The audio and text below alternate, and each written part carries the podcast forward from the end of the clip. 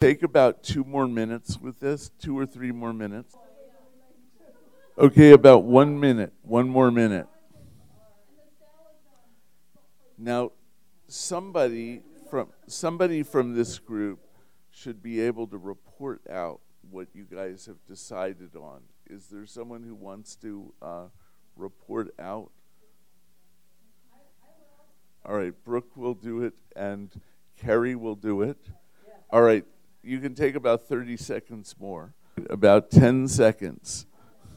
All right, 10 seconds are up. All right, I'm going to give the microphone to Brooke Josted over here, and she's going to report out on what your group said. All right, so we're in a round room. It's a break room, so we're going in there for a lovely afternoon snack. We show up, and the floor is completely dark. So our guide dog falls on it, and all of a sudden we just see eyes on the floor, and it's kind of creepy. And there's a rug rolled up, just like a, a throw rug, but it, every time you step on it, it trips you because it's kind of rolled and bunched up. So we have our bagel. We're going to go make a bagel and a cup of coffee. So we put the bagel in the toaster. It completely burns the bagel. And when we make coffee, there's a bunch of grounds in our coffee cup. And then we go to microwave another bagel. But first of all, we can't find the microwave because someone came in and moved everything to trick us. And second of all, none of the buttons are labeled. Um, oh, yeah. So then we decided to just buy a soda in the vending machine. So we put in our money, and it completely just eats the money. We reach in, we get our hands stuck trying to get our soda out.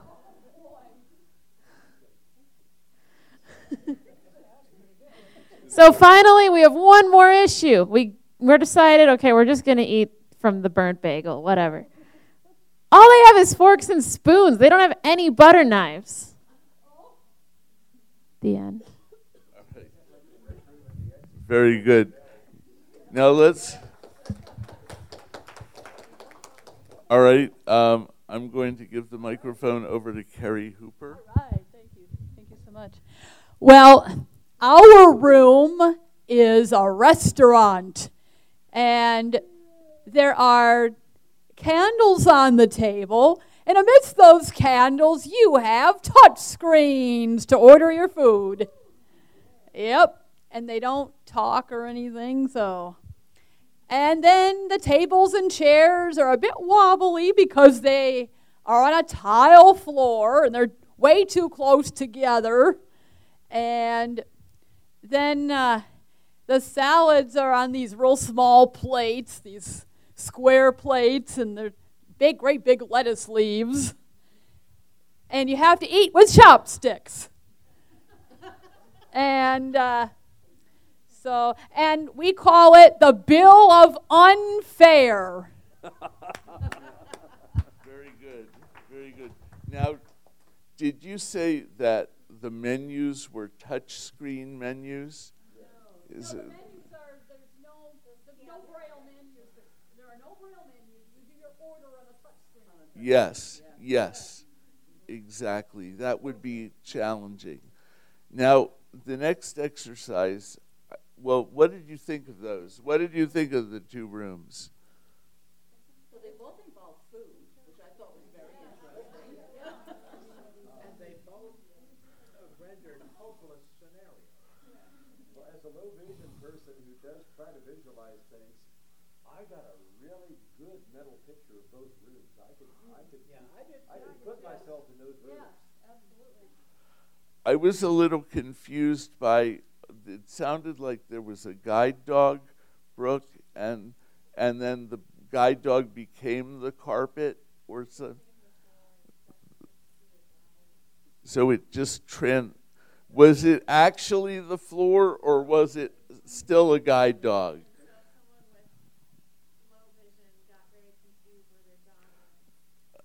Hopefully they didn't step on their dog. You, you know, you know, I've noticed that this week that the dog, you know, usually you hear like a yelp of a dog getting stepped on, but this week people seem to have been really careful about that. Um,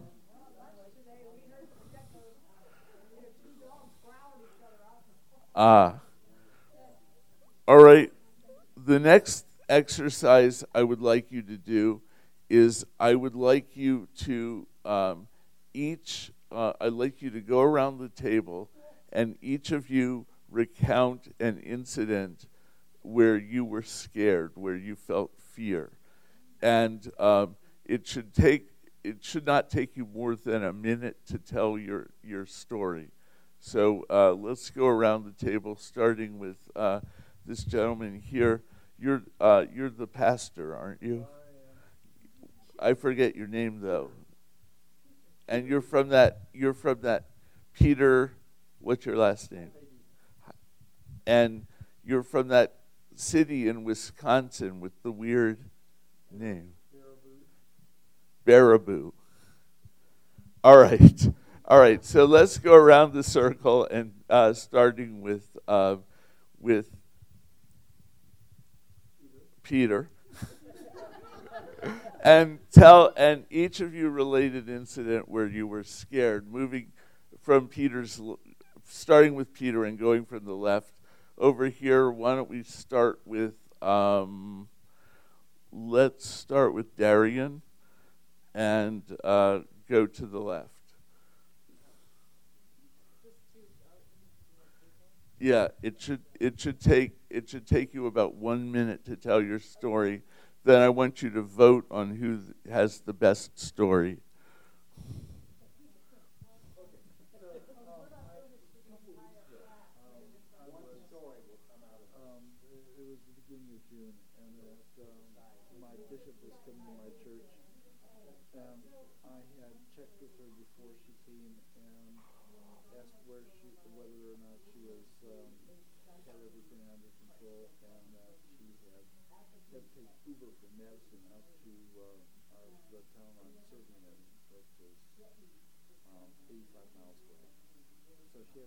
people to get out there.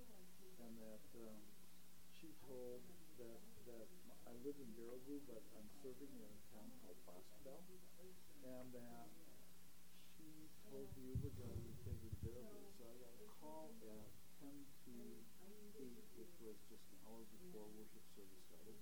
And she said, I'm in Baraboo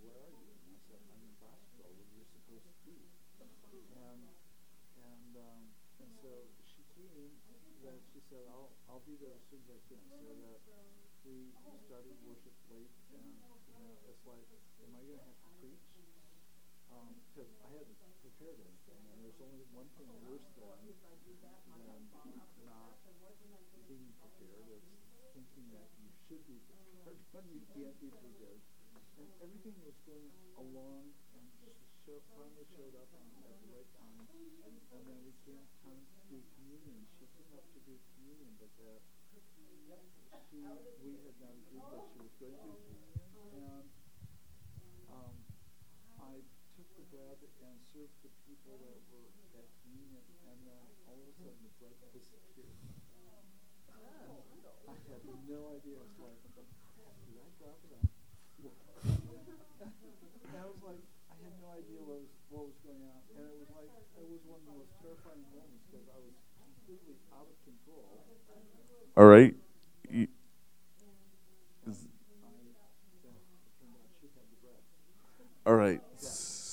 Switch, switch.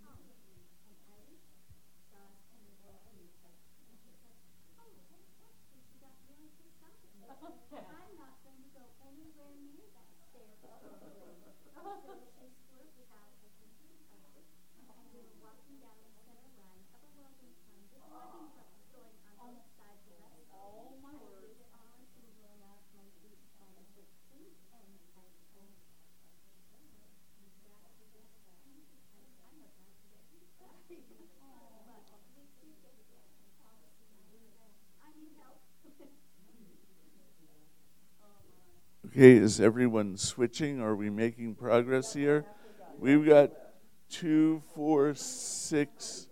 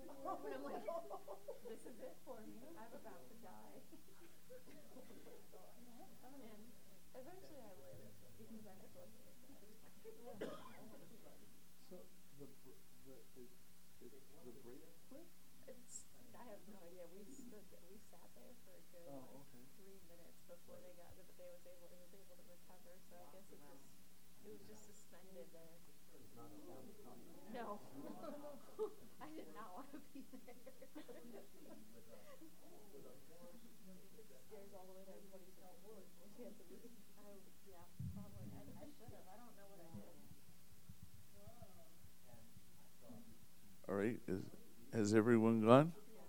All right. So vote on which one you think is the scariest. Uh, you, that's fine. Um, they're just going to vote on what they think is the scariest, and then they're going to report out to you, and you can do that when you're done.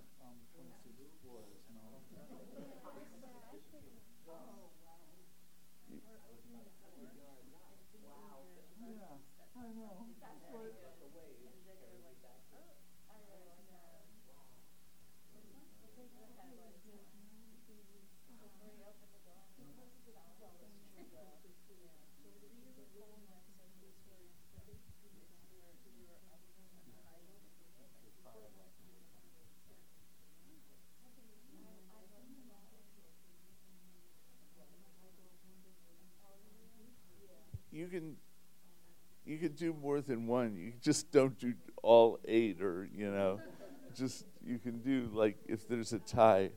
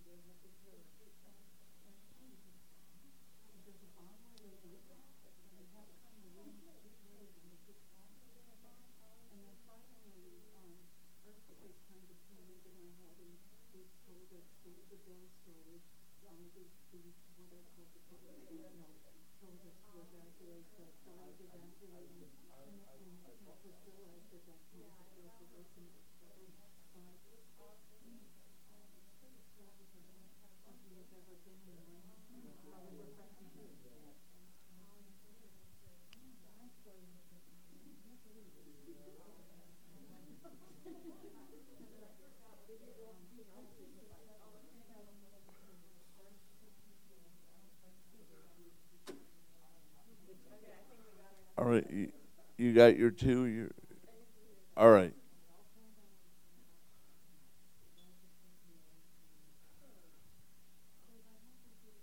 While you're, while um, they're still working, they got one more person. Um, I want you to think of um, two people, um, Bob and Betty. Bob and Betty. And I want you to think of like what kind of people, what kind of people Bob and Betty might be. Uh, yes, I'd like you to think of that. Come to some consensus about who Bob and Betty are. And you can just throw out ideas. I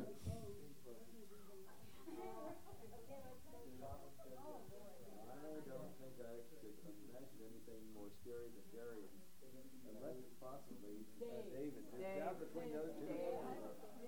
I'm voting for Dave.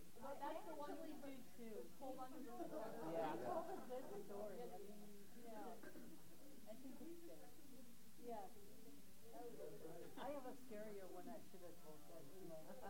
No, do-overs. So do we have to pick one or two? One. One?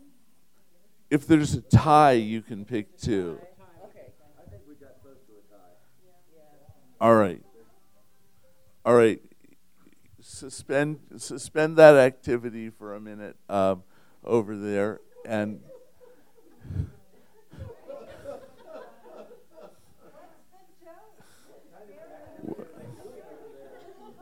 we're gonna we're gonna do one last exercise after this, and I had them starting to work on it.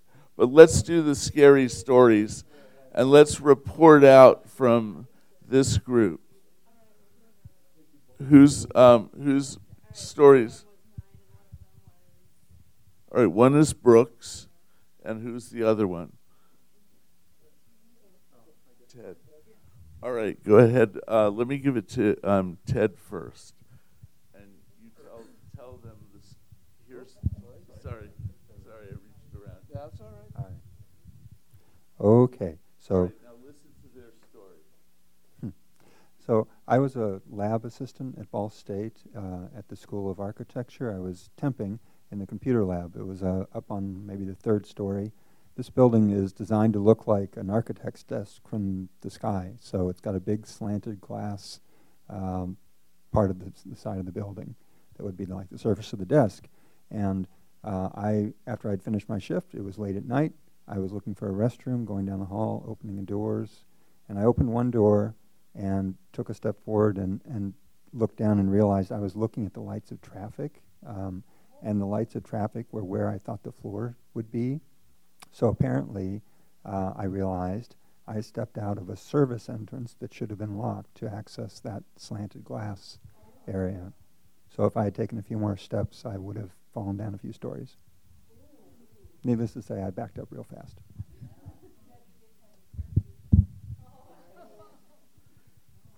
there's a famous story by Jack Finney about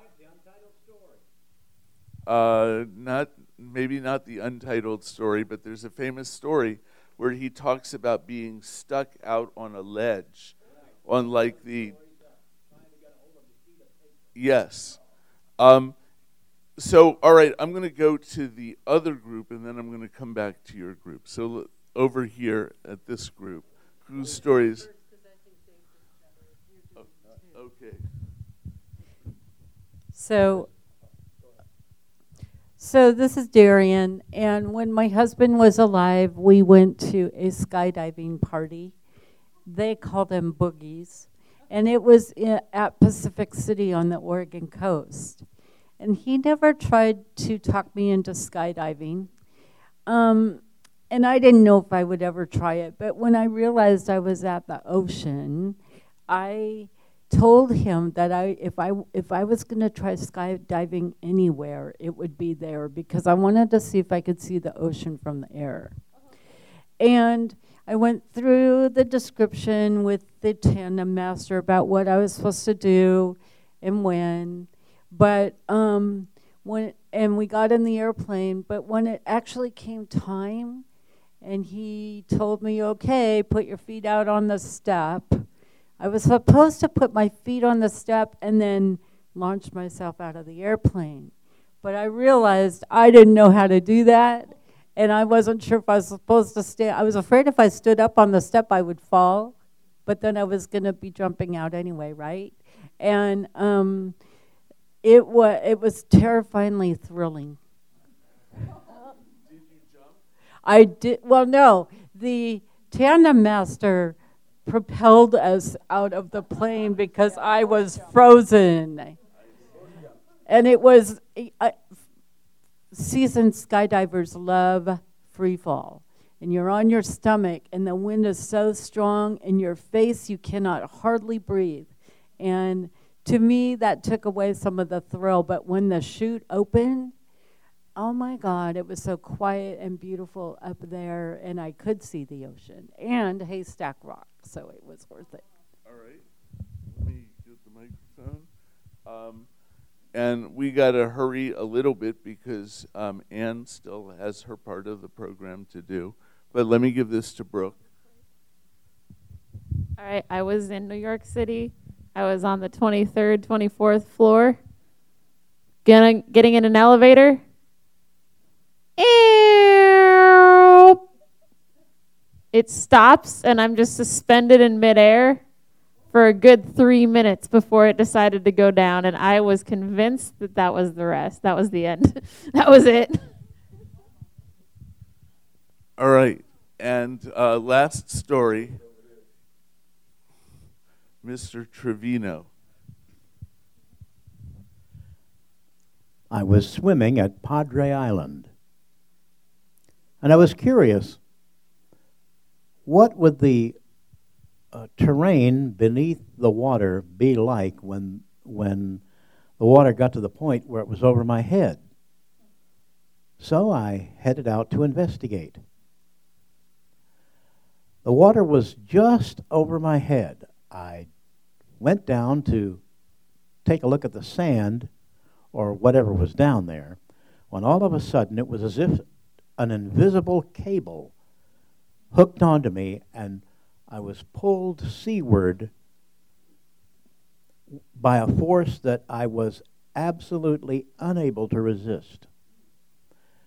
The sand was speeding by under my hands and I couldn't I couldn't fight the current.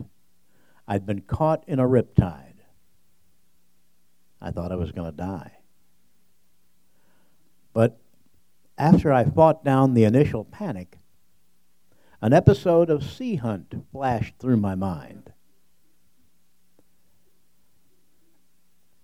There was my salvation. Keeping my hands, you know, oriented to the way we were going, I turned my body at a right angle to the current and began swimming forward. A second later, it was as if that cable dropped me like a hot potato. A riptide, while very powerful, is very narrow. And by keeping my head, I was able to survive. over here. Um, now, I want to congratulate you all. Give yourselves a hand. You've all written your first short story. Do you think do you think you could write those as short stories? It's it's your first short story. Um, I'm uh, I was going to do one other exercise, but I'm not going to do it now. I started it with the with the one group, um, but I'm not going to do it. I'm just going to make a pitch for um, my book. I have a book called um, a book of poetry called "Strange Encounter at the Shakespeare Motel," and um, I have copies of it on CD and also. Uh, print copies. And uh, so if you're interested in that, talk to me afterwards and we'll uh, work something out. Um, the last thing I want to do is this is not exactly a scary story, but I want to read you a, a quick poem here. This is called um, Fram Monument. My mother died in January, and she was she was 101 years old. And um, so this is a story called Fram Monument. Turns out it's right near our house in a strip mall at the corner of 355 and First Street, directly behind the Chinese bank. Sunday afternoon at 3 p.m., we arrive for our appointment. A cold March day, the sky mottled with clouds and we've come to order a tombstone for my mother's grave. Turns out that Fram Monument has a whole tombstone showroom, many beautiful models to choose from, from basic gray to chalk white to black polished marble. And they'll engrave anything you want on them a portrait of the deceased, a Valentine's heart with an arrow drawn through it, a bouquet of lilies entirely up to you. We want my mother's to match my father's. A flat granite marker with, uh, set flush with the earth. Mr. F- uh, Niv Fishbein, the salesman, is courteous, doesn't try to sell us on a pricey alternative. Instead, he ushers us back to his office, bids us take seats, shows us a picture of what we're looking for, uh, tells us it might match my father's, it might not match my father's precisely. We say, that's okay, it'll be close enough. He swivels his chair to face his computer, splashes a tombstone design template on the his iMac. Tell me what you wanted to say, he says. Simply my mother's full name, her birth and death date. Uh, do you like this font or would you like to look at some others? No, we're very happy with this the font he's chosen. Comes to $1,098, he says, as he prints out our bill along with the tombstone mock up and staples two sheets of paper together. Do you accept credit cards? I ask. Of course, he says taking my visa and um, inserting it into a reader. Would you like your receipt? Please, I say. Your marker should be ready in about six weeks, he tells us as he escorts us through the showroom to the door. On the way home, I think about the marker, how it will last over time, how it will last, how it will look in the grass, how it will last over time and I wonder if it's enough. Thank you. Here, Ann. This is Ann Chiappetta. Thanks, Herb. Um, all right, uh, everybody, I'm going to stand right here because that's kind of in the middle of everything, right? Uh, I'm here today to talk to you about um, how to perform your, well, for your poetry and short prose. Uh, you know, being a visually impaired person, um, I'll talk from, from my perspective, but I do know um, that, you know, when we perform our work as, as creative people, uh, it is often uh, very difficult to, uh, to do it when, you, when you're blind or visually impaired. I found this out myself when I published my first poetry book and I was asked to do a reading and I, and I panicked. I go, how do I, how do I do something like that? Uh, I don't read Braille. I lost my vision um, later in life and I just never was able to train my brain and my fingers. Uh, but I was able to train my ear. So um, when I was asked to do readings of my work, I, I thought to myself, okay, I probably can't memorize everything anymore because I'm a little bit older now. My brain isn't as agile as it used to be. So I, uh, I, I, asked around and I did some, uh, did some experimenting with um, what I call audible prompting. So it's, it's preparing your text um, uh, with an electronic device, audible prompting. Uh, so you prepare your text uh, with, uh, with a device. Uh, um, I start with a laptop and, um, and use my screen reader to help me prepare the text so it, it comes out in a, in a way that I can uh, arrow down or uh, swipe through the text, listen to it, and then repeat it. And I've done this. Yeah, I've, I've done this um, uh, uh, you know, uh, I've, I've been practicing. I was able to do presentations uh, and, and other types of performance pieces, and that's how I'm going to do stuff tonight at the showcase. Uh, so basically, what, what I'm, I guess I'll say to everybody here, if you, if you have always wanted to perform your work and you've been uh, afraid or um, anxious about not being able to read it properly because you can't read Braille, um, I would say that, that you could figure out a way to do it. Because I'm standing here today telling you that, that I've done it and I figured it out with the audible prompting. Uh, so I'll go through a couple of pointers about it. Uh, first, I guess, and foremost, is to choose something that you feel you could partially memorize because you you know when you're out in front of people um, there's performance anxiety or stage fright whatever you want to call it that does uh, affect how you perform your piece.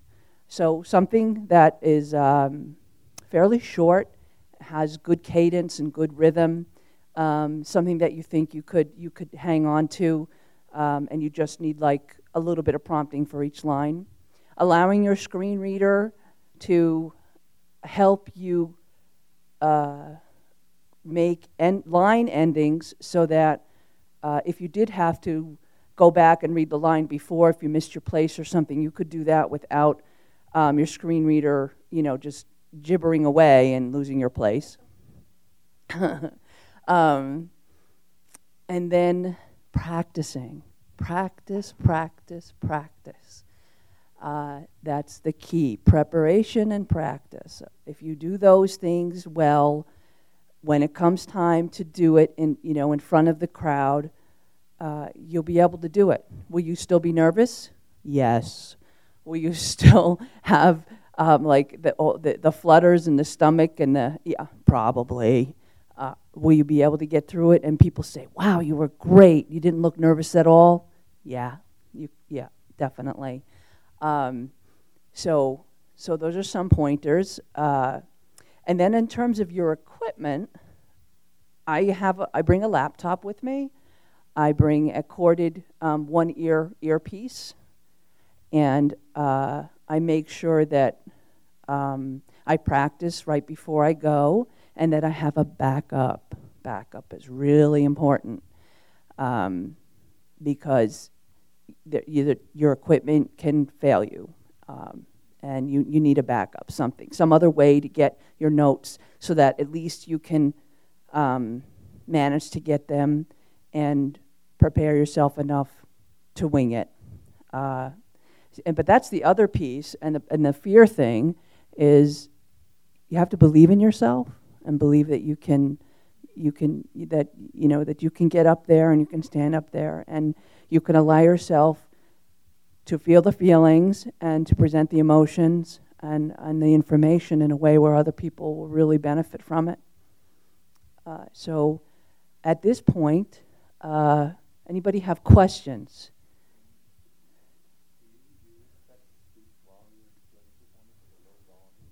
Yes, I, uh, I have a, uh, a Cardinal Sounds one ear earpiece, and uh, I use the earpiece and I listen to my text text to speech. I use the arrow button on my laptop to go line by line, and I set my text to speech software slower than I normally listen because I want the this is where the practice part comes in. You you want to be able to get the rhythm right so that what you're hearing comes in, comes and what you're saying has the right rhythm. And and the only way you can really do that is practice. You could record yourself. Uh, I've done that many many times. Um, so you, you you know just record how you want your pauses to be. Record how you want the lines. You, you know you don't want the lines too long because if they're too long, you get to the end of the line and you forget where the beginning is in your mind because you're listening first and then speaking. So, um, so that's uh, that's important. Um, and you know, being comfortable with your equipment. That's probably you know part of being part of that preparation is to know um, your equipment and how to use it. Uh, any other questions? Yes, I have. Yes. I've worked with people in public venues and public presentations almost all of my adult life, and I'm familiar with the techniques that you're discussing here, but I've only known two people in all of that time who were really, really good at that, other than you, I'm that you are. But uh, Stephen Kuusisto does readings of his work that way. Uh, last time I knew he was using a type and speech, he may be using something more updated now. uh, but he used a type and speech for that long after they stopped selling type and speech because he just had it down that way and it worked for him. And I've seen Paul Edwards do it using a Braille Lite or other Braille note taker, uh, and they are both excellent at it. But is this really something that you feel is achievable by most people who are blind and visually impaired, or is there a special skill to it that some of us just may never develop? Very good question. I, I mean, I can only speak for me. Um, remember, we were talking ab- before about whether a blind person can be a good actor or not. Um, so, if, if you really want this to happen for yourself, you'll find a way to make it happen. You may not be able to read, you know, 10 pages of your novel. Um, you may only be able to, you know, like for me, for instance, I'm not interested in reading 10 pages of a novel. I want to read a, po- a poem or a short piece or a 45 minute presentation, I, and that's it. Um, so I guess it's setting reasonable goals for yourself and knowing what you can achieve, and then just just feeling it out. Uh, you know, knowing and yeah. So I think I think if you if you want to try it, you could you should try it. You know, and, yeah.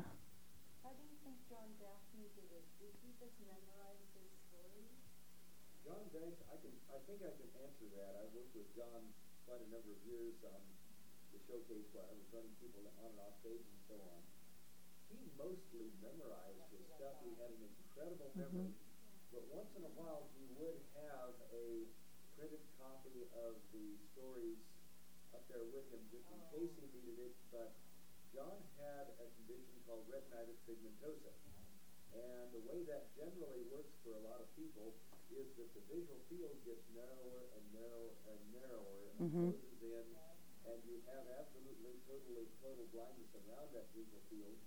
And to my knowledge, he was around. Uh, he was down to about one or two percent of his uh, visual field. So Yeah. a pinhole. Right. Uh, it's impossible to read an entire document that way, but if you really get lost somewhere, we can help you get re-centered and reoriented to do it visually. And as I said, he usually used very small print because with RP, large Y- print right. doesn't help at all. Yeah. So, yes.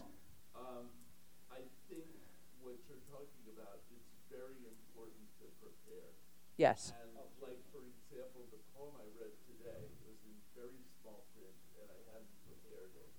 And so I thought, you know, I thought I could do it pretty well, but I was sort of struggling through it. But if you can memorize your work and, or if you can use, um, large print or you can use, um, audio cues, it's a lot. It's, it's good. It's good to do that. Yeah. Like right.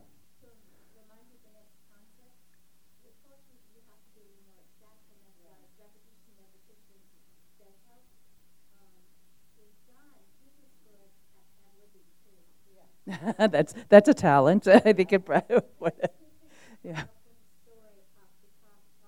Yeah. And he could ad lib in rhyme.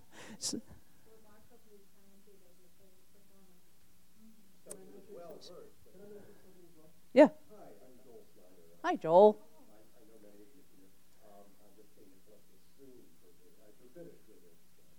Yes, we're done.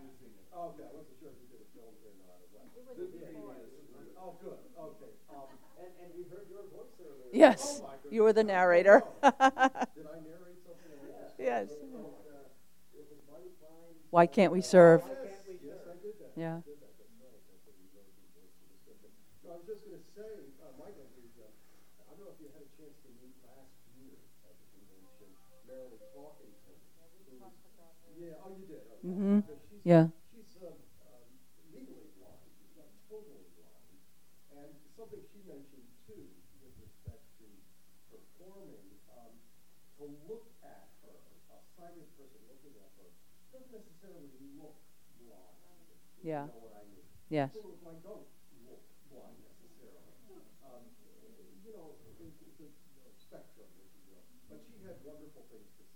about um, getting experience and, and building um, a capacity to actually work in theater. I'm an equity actor for 20 years myself, so I have some experience with all of that.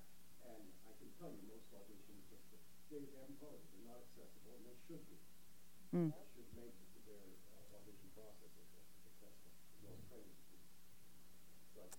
Thank you for sharing that. Yeah, and and that's what this is all about. It's about sharing your creativity and and you know it is about practice and and hard work. But you believe in yourself and you want to share um, your writing. That's what you should do. Uh, you know, it, for me, it came out of a an effort of frustration because I wanted to be able to be just like everybody else and get up there and do my work. And that's what that's what got me motivated to train my ear. You were forced into this audio prompting because every other channel was, was closed to you. You didn't know Braille and you couldn't see print. That's right. So Yeah. you had only one option and you just It made it work. tenaciously made it work. made it work. And you can too, you know, and, and for everybody, it's like you said, to braille and talk or your iPhone or your laptop or whatever it might be, there is, it's out there for you. You just need to find it and um, keep writing and keep being creative and don't give up.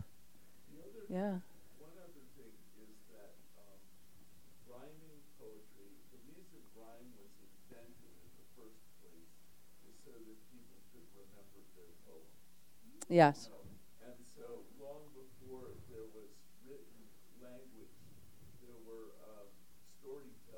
also yeah.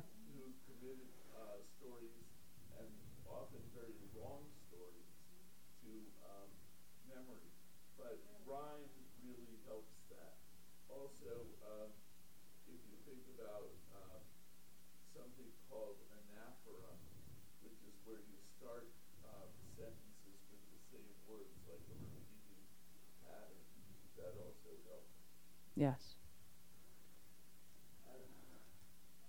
I have to react and say that while what you do and something that some of us will ever do because we do have the other options. I know Herb and I both have somewhat commonalities in, in the type of vision that we have for reading things. But one of the things I always dealt with is yes, I can read uh, out loud fairly well if I have things right on my nose. But that's just, uh, you talked about looking blind when, when you do something. It, it definitely, you know, messes up an audition to be hiding your face and and and so I have done a lot of the type of thing that uh, uh, that Dave was talking about. Right. Where I will have a uh, one word outline and have those words in large print, so I Mm. can uh, glance down and keep going. And like John Dashley, sometimes then the words change slightly, or I have to add lib a bit. Right. But I think that there's, I mean, it is a matter of figuring out, much as uh, Marty was talking about, finding a way. That, that Yes. It, it's possible to do this stuff. And uh, I had one experience that I thought I might share. I was taking a uh, prose reading class when I was in uh, my undergraduate work. One of my first classes, I think I was a college freshman.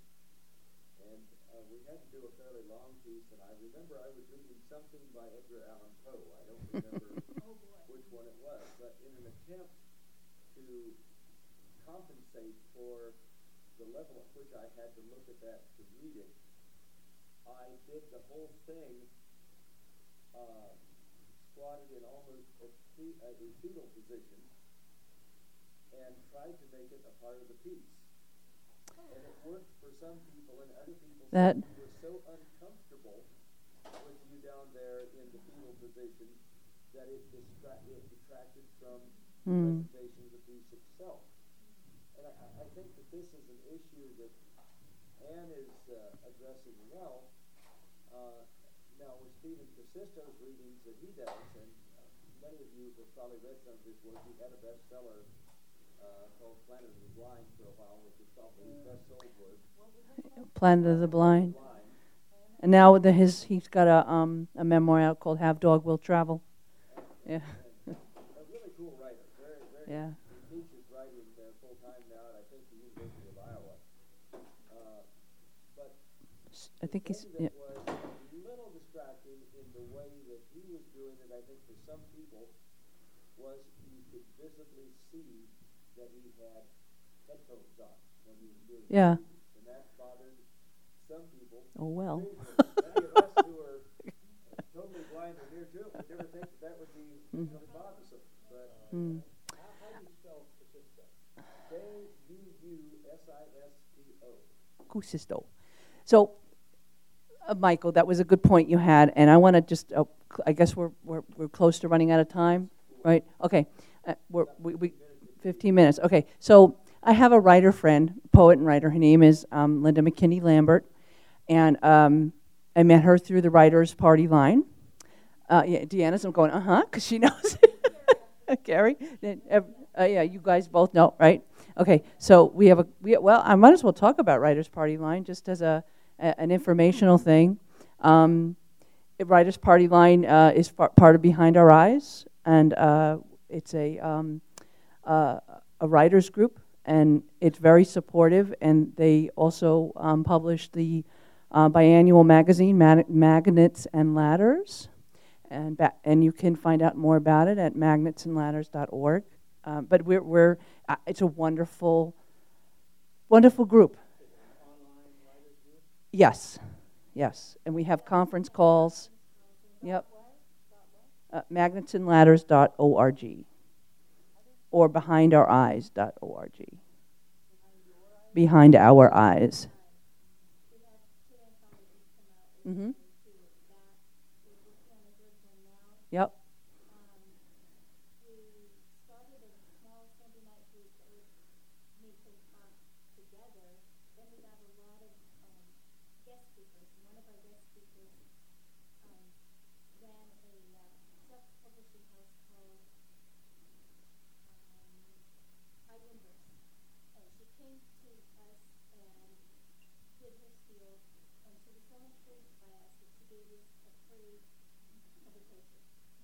That was the first anthology? Okay.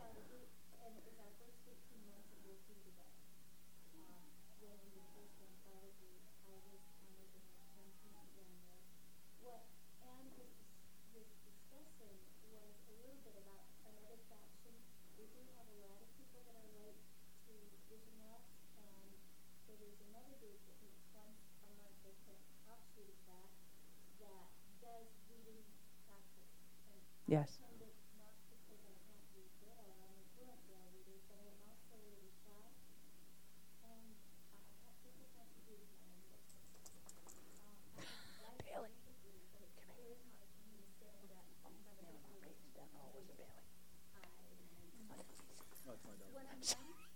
I'm bubbly and outgoing. I, I wrote and taught a pen story when I was in fifth grade about Berlin that has been put on the Hawaiian Islands. I choreographed it, everything. I walked out on the stage and I froze. so that's me. I'd like to make a point, having observed, uh, you had a recent things.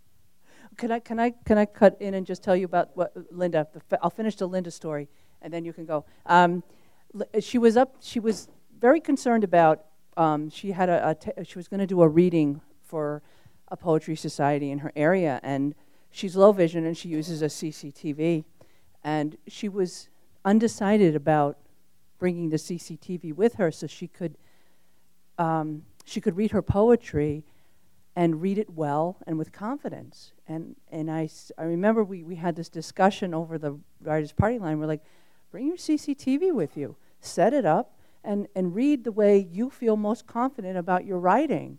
And she was like, oh, I don't know. And then a couple of weeks later, she reported back to us that she made the decision to bring her CCTV and set up all her equipment. And it was the best choice she made because everybody said that they were so happy to, for her to hear her share her poetry. So without doing that, she might not have had the chance to read her own poetry in the way that she wanted to read it. So that's and that's kind of what got me thinking. You know, well, I can do it, um, and and the person next to me can do it. It's just how you're comfortable, what you're comfortable with. Yeah, yeah. And the point I wanted to make then to Deanna, which I think may be relevant to the conversation for everyone, because while De- Deanna just told you that she is shy and she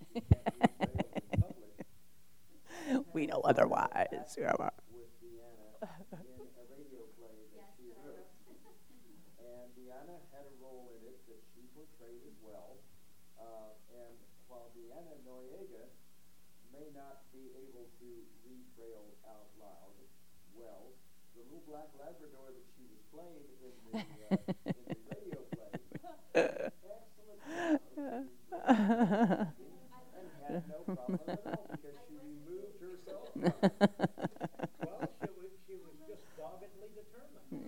Okay. Oh, geez. A- Any other questions? about going to this event and meeting everybody. And it was so much fun. I got to sniff things and, and questions off the book. And, you know, Well, you were Yeah, during the- okay. it was- She could just slip into it, so, yeah, you were a different personality. Uh, uh, so, uh, uh, I'm going to go jump to the other table. You guys have anything to add? Because, like, all the uh, info coming to the other. Yes. Hi, Kate. I didn't know you were here. I would have told you. I would have, you know, shout out. shout out to Kate.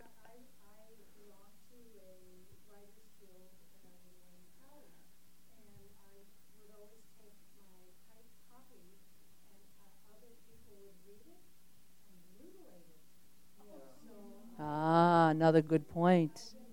Yes.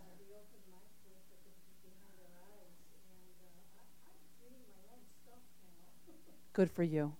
That's what we all should be doing if we can, you know?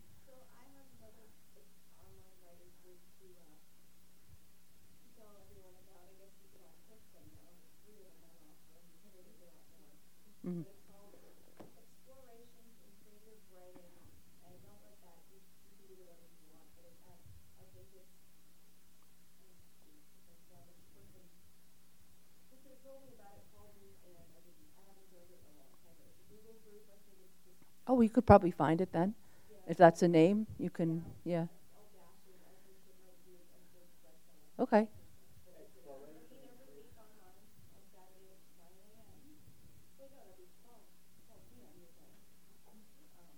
Oh, Pacific. Okay. Explorations in Creative Writing, and it's hyphenated and is a Google group, so you can probably find it by just going into Google search and typing that in with the hyphens. There um, are also, if you're interested in writers groups, um, state poetry societies always Mm. have groups. And um, if you go onto meetup.com, there are a lot of writing groups on Meetup. And um, there are also a lot of writing groups on Facebook Yeah. Yeah, and your local libraries may have, um, may have group, you know,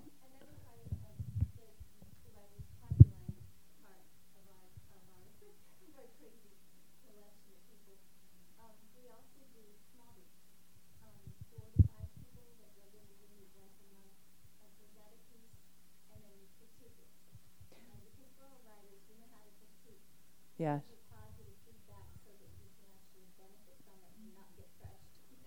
Yes. There's nothing worse than, than a critique group and you join it and like, and everybody just t- tears you apart and then you're like, get away with it. But I, can I say something about that? Um, it is important as you're developing as a writer Mm. to develop a thick skin for criticism. Yeah. It's important. You get a lot of rejections. Yes. You get many, typically, you get many fewer acceptances. Yes. Rejections. And Yes. you've got you've got to um, not take rejection notes too seriously. I mean, take them seriously, but don't let them eat at you. Take, right, take them in a fair, open-minded, th- you know, that person said that I should, you know, that maybe I should change this word. Do I really want to change this word? Is it really going to help?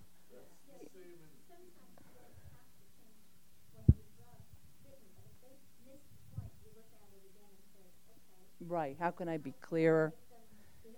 Yeah, yeah, yeah. The best, the best writing groups really do look closely at your writing, and they don't just give you praise.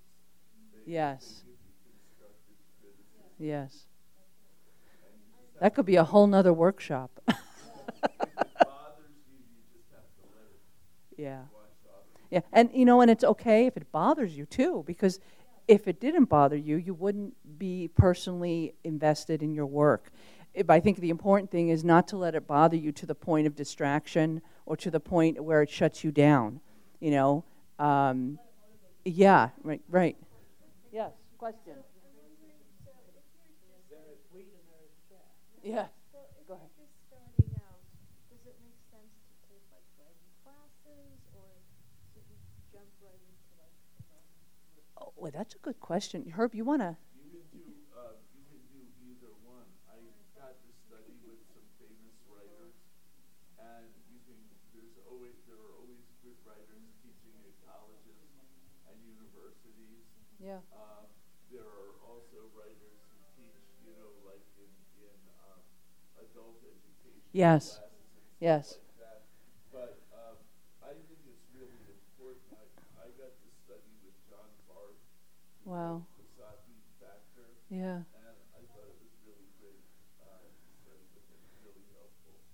How are we on time? Because I over.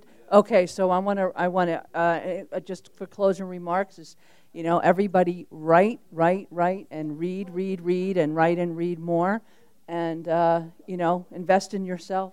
So thank you, Herb. You want this back? I'm going to get the closing code. You Yeah, I want gotta, the closing get, code? Yeah. Do you have it, or you want? No, I don't have Okay. it. I'll hold the microphone while you.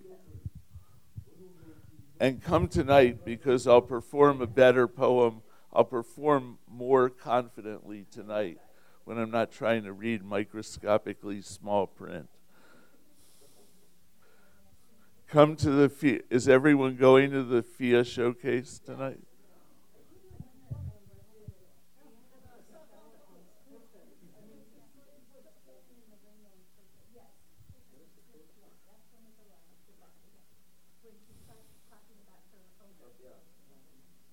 Okay.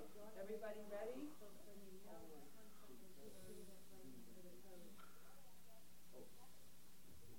Let me, are everybody ready? Almost. Almost? I'm ready.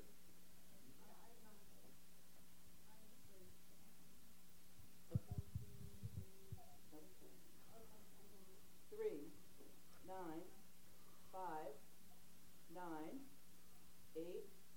That's it. 39598. 39598.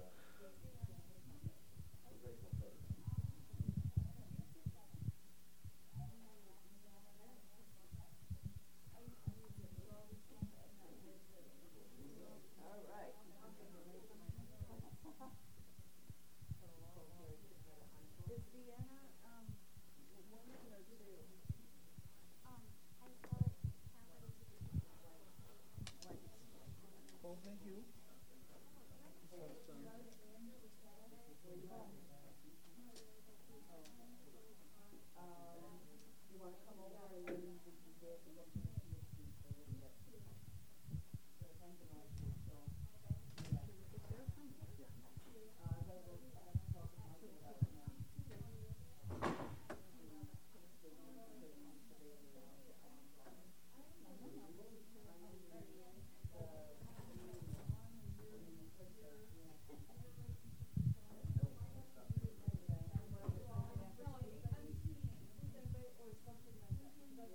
Brooke?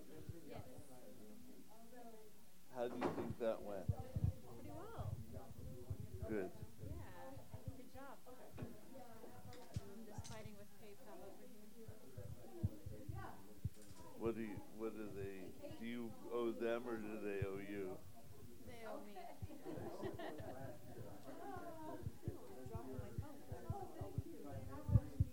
How did it go last night? The Yeah.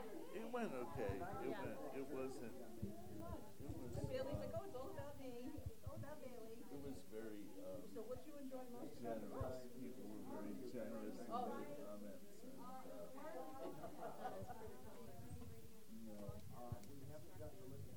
no, there was just a lot of, you know, praise. Did you say